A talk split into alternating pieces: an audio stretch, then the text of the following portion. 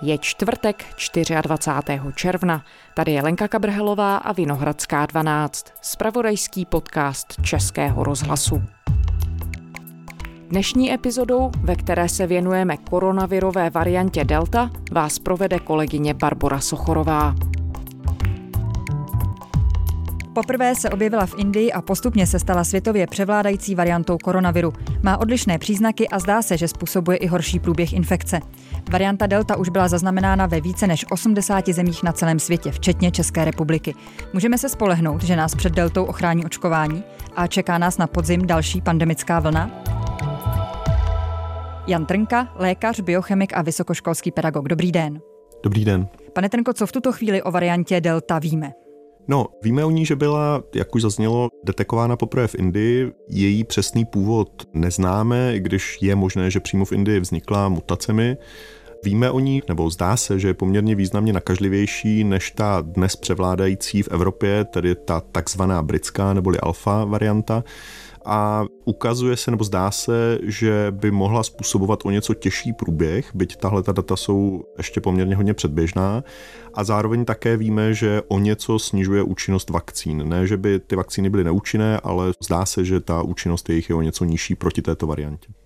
A pokud Světová zdravotnická organizace uvádí, že se tato varianta viru šíří rychleji než ty předchozí, co to vlastně znamená? Znamená to, že virus je agresivnější nebo koncentrovanější, nebo že třeba dokáže lépe obelhat náš imunitní systém? V čem vlastně spočívá to zrychlené šíření? No ve výsledku to možná bude všechny tyhle faktory dohromady, byť jak říkám, zatím ta data jsou předběžná, ale vypadají, že všechny tyhle faktory v tom hrají roli.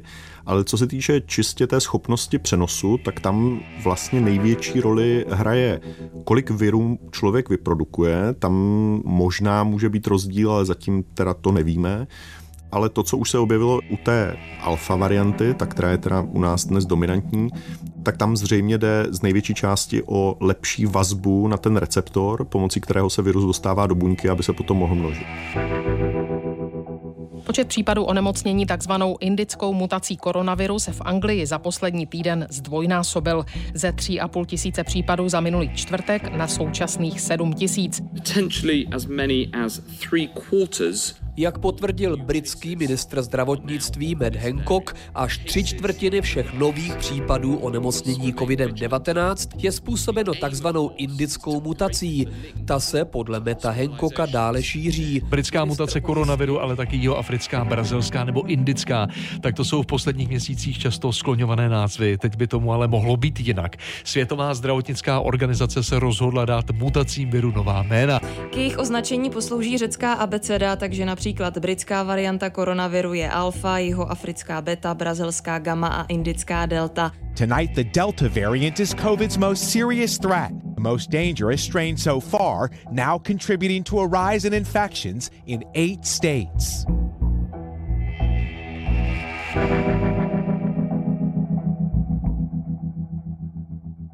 Jaké příznaky varianta Delta má a liší se nějak od těch obecně známých příznaků koronaviru? To, co jsem tak viděl z nějakých spíše anekdotických zpráv, takže není to v nějaké studii, ale spíše tak, co jako třeba lékaři, kteří se starají o ty pacienty, kteří mají delta variantu, že méně často tam dochází ke ztrátě čichu a chuti. Čili to, co u těch předchozích variant bylo jasným příznakem, tak tady je údajně méně často, ale jak říkám, není to žádná definitivní studie, jsou to spíše anekdotické zprávy a že se o něco častěji objevují zase průběhy, které spíš vypadají jako rýma nebo takové nachlazení, což zase u těch předchozích variant až tak časté nebylo. Tam častěji byl kašel a horečka a že tady jsou i takové jako rýmovité průběhy. Z toho vyplývají nějaká doporučení, aby se třeba lidé nechali otestovat i ve chvíli, kdy mají nějaký typ respiračního infektu, respiračního onemocnění, které třeba ani nemusí vypadat tak jako ten klasický COVID, tak jak se popisoval, tak určitě stojí za to se jít otestovat, protože je možné, že ty novější varianty, třeba i Delta, se můžou chovat trochu jinak. A v médiích se také objevily zprávy, že by delta varianta mohla více zasahovat mladší populaci a děti a že by u nich mohla mít těžší průběh než ty stávající kmeny. O tom jsou nějaká čísla, nebo je to stejně tak, jako jste říkal právě u těch příznaků, že jsou to spíše anekdotické případy? Jsou opravdu jako velice, velice předběžná data. Jeden z faktorů, který tady hraje velmi významnou roli, je právě vysoká proočkovanost v těch vyšších věkových kategoriích. Takže to, že se řekněme, procento těch těžších průběhů posouvá do nižších věkových kategorií, tak z velké části je dáno tím, že prostě ty vyšší věkové kategorie už jsou poměrně dobře chráněny. To, že by ten virus byl nějak a priorně agresivnější u mladších lidí, taková data jsem zatím neviděl. Už jsme říkali, že varianta Delta je potvrzená i v České republice. Můžeme ale stejně jako třeba právě ve Velké Británii říct, že je u nás tou variantou dominantní, nebo že se jí v nejbližší době stane, pokud se podíváme právě tedy na příklady těch ostatních zahraničních států. Je to pravděpodobné? No, bohužel na rozdíl třeba od Velké Británie, která je schopná osekvenovat několik desítek procent všech pozitivních vzorků, takže tam mají velmi dobrý přehled o tom, které varianty jsou na vzestupu a které naopak se stávají třeba méně prevalentními, tak my tahle data nemáme respektive ten počet vzorků je relativně velmi nízký ve srovnání s jinými státy, s jinými zeměmi a zároveň není reprezentativní pro celou republiku.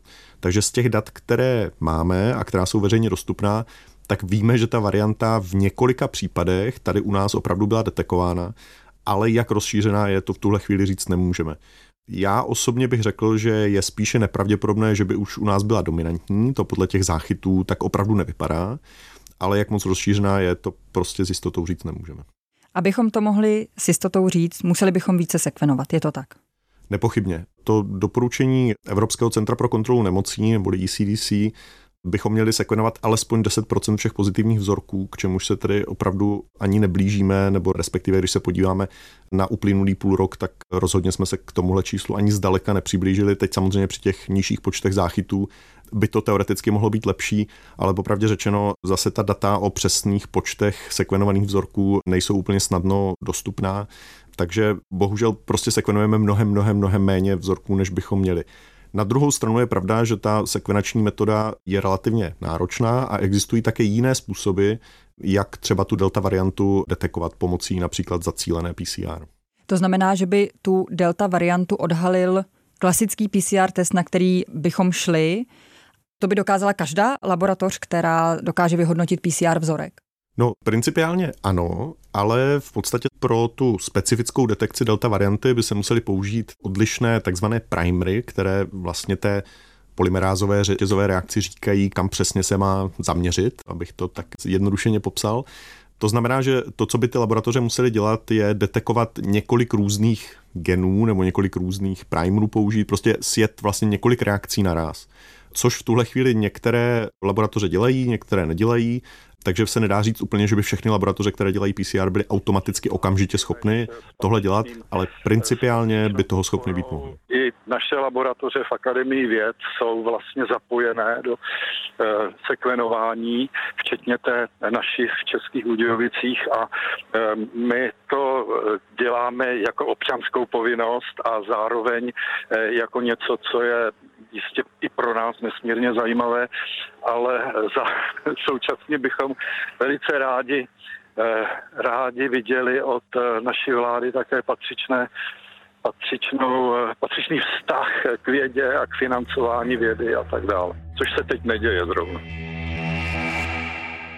Retrenko, proč se ta sekvenace neděje tak, jak by bylo potřeba? I vy jste to zmínil, že i evropské instituce zdravotnické apelují na státy, aby sekvenovali, aby zjišťovali, jaké varianty viru se objevují v těch jednotlivých zemích. Tady o tom dlouhodobě mluvila například mezioborová skupina pro epidemické situace se zkratkou MESES.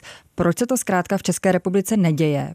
z vašeho pohledu, když o tom odborníci tak často a už opravdu dlouho, už několik měsíců mluví? Já si myslím, že ta jednoduchá odpověď na to je, že to zřejmě pro vládu a ministerstvo zdravotnictví prostě není reálně priorita a nedávají do toho tolik energie a případně i peněz, kolik by si to zasloužilo.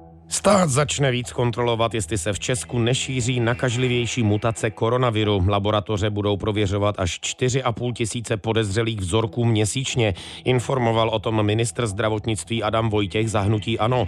Doplnil, že podezřelé případy nákazy budou vytipovávat hygienické stanice nebo Ústav zdravotnických informací a statistiky. To je, myslím, to nejdůležitější, vytipovat si vzorky, které jsou rizikové, kdy ten pacient například je očkován a přitom se nakazil, nebo je tam nějaká reinfekce, nakazí se znovu. To jsou zkrátka ty podezřelé případy, nebo samozřejmě import, pokud člověk přijede z nějaké země. Intenzivnější prověřování podezřelých případů koronaviru plánoval už ministr Jan Blatný. Systém chtěl spustit v březnu. Nepochybně tím největším problémem je prostě neexistující organizace toho sběru vzorků a případně navýšení kapacity těch sekvenačních laboratoří, kterých samozřejmě není neomezeně, ale teď i co vlastně sami ti lidé, kteří tu sekvenaci provádí, říkají, že ten největší problém je prostě v organizaci opravdu reprezentativního sběru nějakého procenta vzorků, které by se potom sekvenovaly.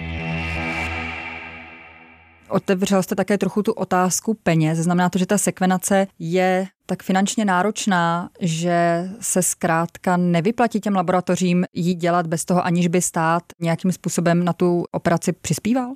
Tak to nepochybně. Těm laboratořím by se musela ta sekvenace zaplatit. Zároveň z hlediska státu je to poměrně levný způsob, ale popravdě řečeno vlastně jediný způsob, jak mít přehled o té situaci. My už jsme si zažili tu situaci s tou alfa variantou, s tou takzvanou britskou, kdy taky odborníci, a popravdě řečeno jsem to říkal i já, několik týdnů, možná měsíců dopředu jsme říkali, podívejte se, tady je tahle varianta, přijde k nám, převládne, musíme se na ní připravit, musíme vědět, kolik jí je v populaci a stejně se to nestalo. První je to sekvenování. Musíme vědět, co se s těmi mutacemi děje, protože tohle je nebezpečí, které musíme prostě pozorovat. A kdyby se tady objevila nějaká smrtící mutace, tak je problém. A dokonce, kdyby se neobjevila, to, že nevíme, jestli tady jsou nebo nejsou, z České republiky dělá nedůvěryhodného souseda. To je, to je, to je smrtící z řady důvodů, včetně ekonomických. Mutace koronaviru se v Česku nebudou prověřovat tak masivně, jak původně plánoval minister zdravotnictví Petr Arenberger zahnutí ANO. Peníze na takzvané sekvenování navíc nedostanou univerzitní ani soukromé laboratoře. Odhalování mutací je přitom podle některých vědců důležité pro včasné podchycení případných dalších vln epidemie. Takže teď se opakuje úplně stejný scénář, nebo myslím si, že se bude opakovat úplně stejný scénář, kdy ta varianta Delta velmi pravděpodobně u nás převládne, nevíme jak rychle, ale převládne.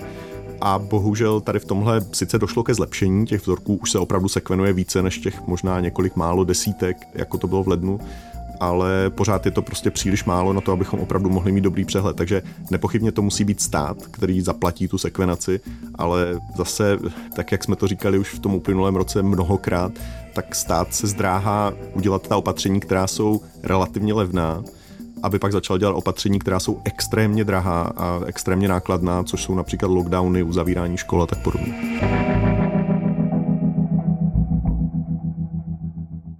Podle aktuálních dat Ústavu zdravotnických informací a statistiky jsou v Česku používané vakcíny účinné a chrání před nákazou nebo alespoň těžkým průběhem nemoci COVID-19 a to už od 21. dne po podání první dávky. Máme už třeba ze zahraničí k dispozici nějaká data o tom, jak účinné jsou vakcíny právě proti té variantě Delta? Jsou už nějaká čísla přesnější? Jsou předběžná data, čili byla publikována v takzvaném preprintu. Tam se ukazuje, jsou to data teda z Velké Británie, že ty vakcíny opravdu zůstávají účinné i proti té variantě Delta, byť jejich účinnost je o něco snížená, ale bavíme se o snížení například u té vakcíny Comirnaty od firmy BioNTech Pfizer, je to snížení z nějakých 94 na 89% čili je to snížení, je to viditelné snížení, ale ta vakcína je pořád velmi účinná. Co se týče účinnosti u té vakcíny AstraZeneca nebo Vaxzevria, jak se jmenuje, tam je to taky zhruba o stejný podíl snížení, to znamená z nějakých 64-65 se to snižuje na nějakých 59. Teď úplně přesně ta čísla nemám v hlavě, ale zhruba takhle nějak to je. To, co je tam ale velmi důležité a na to bychom si měli dávat velký pozor, a to je, že u obou těchto vakcín po první dávce je ta ochrana poměrně velmi nízká proti té variantě Delta. Tam se u obou těch vakcín po první dávce tedy pohybuje okolo 33%, což není moc. Takže na rozdíl od té stávající varianty, na kterou už ta první dávka nějakým způsobem fungovala, tak u té varianty Delta je tady po té první dávce velmi nízká účinnost a mělo by to být tedy důvodem tlačit na to, aby lidé tu druhou dávku dostávali, aby si pro ní přišli a zároveň možná by ji dostávali co nejdříve. Mluvili jsme tedy o dvou z těch vakcín. Říkal jste, že je to na tom preprintu zdat ve Velké Británii. To znamená, dokážeme říct, jak jsou na tom například čínské vakcíny nebo ruský Sputnik V. K tomu čísla existují, co se týče té delta varianty. Nevím o žádných takových číslech a když si uvědomíme, že to převládnutí té varianty delta je otázkou několika uplynulých týdnů, tak je i pochopitelné, že tahle data prostě být nemůžou. Navíc teda je pravda, že ať už některé ty čínské vakcíny nebo Sputnik V se používají více v zemích, které jsou třeba chudší a nemají tak velké zdroje na to, aby tyhle ty velké studie dělali. Takže v tuhle chvíli já o žádných takových datech nevím. Myslím si, že neexistují. V souvislosti s novými variantami, zejména variantou Delta, dochází v České republice z vašeho pohledu k dostatečnému testování. To byla totiž jedna z věcí, o které se na jaře hodně mluvilo, že je potřeba zvyšovat kapacity testovacích míst. Teď se ale některá naopak zavírají. Nebudou po návratu lidí z dovolených chybět? Neměl by být ještě stále ten trend opačný, tedy navyšovat ty kapacity a motivovat lidi k tomu, aby se chodili testovat? Obecně za to já rozumím tomu, že třeba některé kapacity se o něco snižují nebo uzavírají, protože přece jenom počet lidí nakažených oproti tomu začátku jara je opravdu někde jinde a došlo k velkému snížení těch detekovaných případů a zřejmě i tedy reálných případů. Na druhou stranu je pravda, že když se nebudeme bavit až tolik o kapacitě, jako spíše o dostupnosti těch testů, tak tam je pro mě osobně pořád nepochopitelné, proč ty PCR testy nejsou prostě dostupné úplně pro každého, úplně kdykoliv.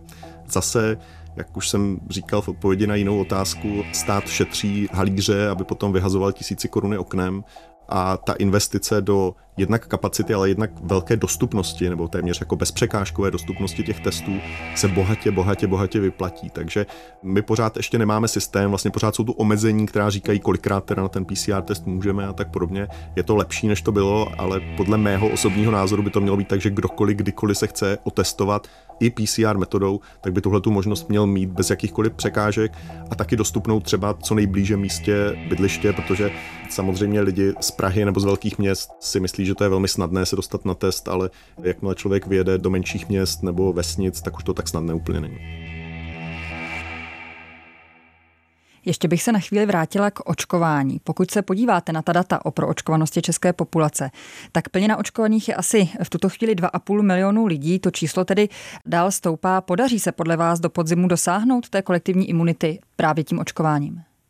To záleží, co myslíme tou kolektivní imunitou. Pokud si pod ní představujeme to, co obvykle se tedy používá v imunologické literatuře, tedy to, že ta imunita populace je tak velká, že vlastně nemůže dojít ke vzplanutí toho onemocnění v nějakou epidemickou formou a tudíž, že jsou i chráněni lidé, kteří třeba vakcinováni nebyli, tak jsem přesvědčený o tom, že do tohohle stavu se na podzim nedostaneme. Jednak proto, že ta proočkovanost populace nebude dostatečně velká, to je velmi pravděpodobné, že prostě nedostaneme do nějaké té 80% proočkovanosti celé populace.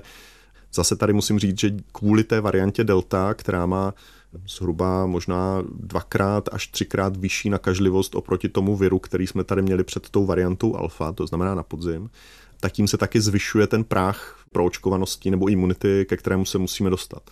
Takže tady už se pohybujeme o podstatně vyšších číslech než těch, řekněme, 60%, o kterých se mluvilo, tak to je jedna věc. Ale druhá věc je, že když se budeme bavit o české populaci, tak ta není uzavřená. To znamená, neustále lidé přijíždí, odjíždí a tak podobně. Takže ten koncept té kolektivní imunity, který funguje v nějakém uzavřeném kolektivu, tak tady vlastně úplně fungovat nemůže. Když bych z toho měl vzít jedno poučení, tak principiálně by se dalo říct, že prostě kdo nebude naočkovaný, tak na podzim nebo do podzimu nebo do zimy prostě ten covid dostane. Tudíž lidé by měli hlavně chránit tedy sami sebe a nechat se očkovat. Může na podzim hrát roli také promořenost populace. Myslím to tak, že pokud tedy člověk covid už měl, na očkování nepůjde, protože se domnívá, že když už covid měl, tak má dostatek protilátek. Je ale pravděpodobné, že právě se může nakazit variantou delta? Tady spolehlivá data zatím ještě nejsou, ale z toho, co vyplývá jednak z toho typu mutací, které u varianty Delta jsou, a jednak z toho pozorovaného snížení účinnosti vakcín, tak je velmi pravděpodobné, že to riziko reinfekce, opakované infekce po prodělaném onemocnění bude i u té Delta varianty vyšší. A to tedy zejména, pokud tou předchozí variantou byla ještě ta, která přišla před tou variantou alfa, před tou britskou. To znamená, pro lidi, kteří onemocněli loni na podzim, navíc uplynulo už poměrně dost času, tak tam to riziko reinfekce bude jistě relativně vysoké. A z dostupné literatury a z doporučení odborníků z různých zemí světa vyplývá, že i lidé, kteří COVID prodělali, tak by se rozhodně měli očkovat, protože ta imunita, kterou to onemocnění samo zanechává, je nejistá, nevíme přesně, jak dlouho trvá a pro ty různé varianty může být různě účinná. Takže očkování jako jediný účinný obraný mechanismus. No, neřekl bych jediný. Zase bych úplně nespolehal na to očkování úplně stoprocentně, protože některá ta takzvaná nefarmakologická opatření, to znamená nošení respirátorů, omezování, schromažďování v nevětraných vnitřních místnostech a tak podobně, tak si myslím, že pořád svoje místo mají a budou mít protože právě díky kombinaci těch několika metod, které fungují trošku odlišným způsobem, tak se podaří to riziko onemocnění srazit opravdu nízko. Samotné očkování taky není úplně stoprocentně účinné, to víme, už jsme si ta čísla říkali. U nových variant může být ještě méně účinné, než teď to v tuhle chvíli vypadá. Takže říci, jsem očkovaný, už se mi nemůže vůbec nic stát, tak při třeba té 60% účinnosti vakcíny od firmy AstraZeneca to tak není. Tam prostě 40% lidí může dostat nějaké třeba mírnější onemocnění.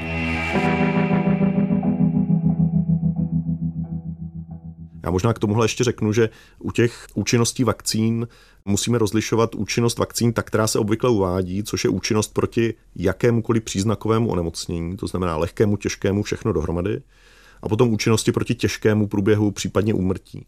A tady se opravdu pohybujeme v mnohem vyšších číslech, než ta, o kterých jsem mluvil. Ta se tedy týkala toho čistě příznakového, tedy i mírného onemocnění. A u těch těžších onemocnění tam ta účinnost vakcín je podstatně vyšší a vlastně blíží se 100%. Nevíme ale v tuto chvíli, jak je to u té varianty Delta. Tam zatím víme, nebo jsou to předběžná data, ale víme o účinnosti na to příznakové onemocnění, tedy včetně mírného, ale tu účinnost na to těžké onemocnění zatím neznáme. Je velmi pravděpodobné, že bude vyšší, ale nevíme přesně kolik. A jak se dá podle vás nejlépe působit na ty, kteří o očkování zatím neuvažují? Mohou pomoci nějaké veřejné kampaně, přímluvy známých osobností nebo třeba různé dárky, jako to vidíme v některých zemích, nebo finanční odměna? Sázel byste na to? No, určitě bych řekl, že musíme něco dělat. Že ministerstvo zdravotnictví prostě nemůže jenom, abych to tak řekl, prostě sedět a dívat se, co se děje. Já vím, že nějaká informační kampaň probíhá, možná i přesvědčovací, nevím, jestli se to takhle dá říct, ale nepochybně je potřeba udělat víc. Na každém z nás se poslední měsíce podepsali jinak. Ale všichni se shodneme, že už toho bylo dost. Je na čase udělat za koronavirem tečku. Díky očkování máme možnost vrátit se k normálnímu životu. Teď je třeba ochránit ty nejzranitelnější. Brzy dostaneme šanci i my ostatní. Udělejme tečku za koronavirem. Obávám se, že ten zájem o vakcinaci začne brzo klesat a k těm nějakým 60, 70, 80 pro očkování populace se prostě ani nepřiblížíme. Je i možné, že třeba někteří lidé si vezmou jenom jednu dávku, pak už třeba si nevezmou druhou, protože jim bude stačit nebo něco takového. A to bych viděl jako veliké riziko. Čili to, co třeba někde funguje, nějaké typy loterií nebo i třeba dárků, Viděl jsem ve Spojených státech, že byly různé lokální akce, kde dávali pivo nebo něco takového. I'll give you two if you'd like. No, one's enough. Are you sure? Okay, that's a Suns Out Hops Out. It's a session IPA. Majitelka lokálního pivovaru Leslie Davisová načepovala první pivo dne a podává ho Georgi Ripleymu, který je prvním naočkovaným této speciální akce tady na nádvoří Kennedyho centra ve Washingtonu. Congratulations. Druhým natočeným pivem si Lešel s Georgem snaží ťuknout, což s těmi plastovými kelímky úplně dobře nejde. Tím neříkám nutně, že to musí být pivo, ale motivovat lidi, kteří třeba nejsou nějak a priori proti očkování, ale spíše nejsou dostatečně motivovaní k tomu, aby k tomu očkování šli, tak nějaký tenhle ten typ motivačních akcí k tomu může určitě pomoct. Doporučil byste v tuto chvíli jako odborník nějaké další uvolňování těch opatření? Mluvili jsme o té povinnosti nosit respirátor v hromadné dopravě nebo ve vnitřních veřejných prostorech. Je na to teď ta správná doba, protože i z ministerstva zdravotnictví se ozývají takové hlasy, že už je možná čas některá ta opatření zrevidovat a říci si, jestli jsou potřeba, tak za vás jsou potřeba a měli bychom je dál dodržovat celé léto? Já osobně bych byl proto, aby v hromadné dopravě a ve veřejných prostorech, čili vevnitř, v budovách, aby to nošení respirátorů spíše zůstalo protože právě v těch uzavřených, často nevětraných prostorách, kde se schromažďuje větší množství lidí, to riziko přenosu je poměrně vysoké. Na rozdíl například od otevřených prostor, větraných prostor nebo venkovním prostoru, kde přece jenom to riziko je podstatně nižší. Takže tam bych klidně rozvolňoval, ale tu městskou hromadnou dopravu nebo obecně hromadnou dopravu a třeba i místnosti ve veřejných budovách, tam si myslím, že by bylo vhodné to nošení respirátorů zachovat je asi logické, že to není všem příjemné, zejména třeba v těch vedrech, které teďka panovaly, ale zase je to svým způsobem nejjednodušší a nejlevnější způsob, jak to riziko šíření i třeba těch nových variant výrazně snížit.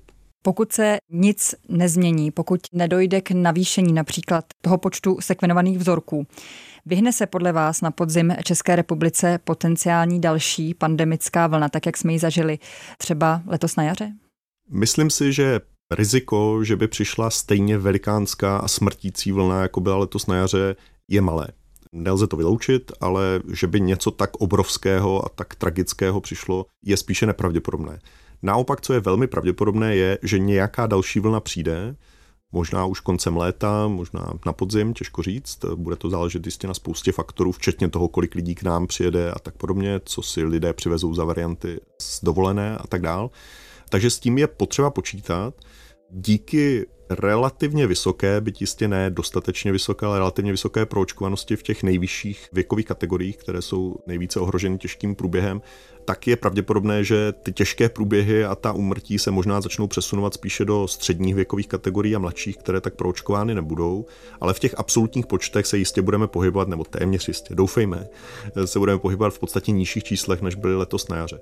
Ale na tu další vlnu se připravit musíme, a to včetně nástrojů, které tady zase ještě tak moc nezazněly, nebo respektive zaznělo ten přístup k testování, to je zásadní věc, ale zároveň je to také účinnost trasování kontaktů to jsou v tuhle chvíli, kdy ta epidemie je relativně na ústupu a je nízká, tak tohle jsou přesně ty nejlepší nástroje, které s minimem obtěžování celé populace dokáží poměrně dobře vychytat ty nakažené a potenciálně nakažené a snížit výrazně šíření toho viru v populaci. Já zatím nemám úplně silné signály, že jsme se tady v tomhle poučili a že tyhle ty nástroje fungují tak dobře, jak by mohly. Jan Trnka, lékař, biochemik a vysokoškolský pedagog. Díky. Díky za pozvání, nashledanou. A to je ze čtvrteční Vinohradské 12 vše. K našim dílům se můžete kdykoliv vrátit na serveru iRozhlas.cz a ve všech podcastových aplikacích. Jsou také v aplikaci Můj rozhlas, kde je všechno rozhlasové audio. Psát nám můžete na adresu vinohradská12 zavináč rozhlas.cz. Těšíme se zítra.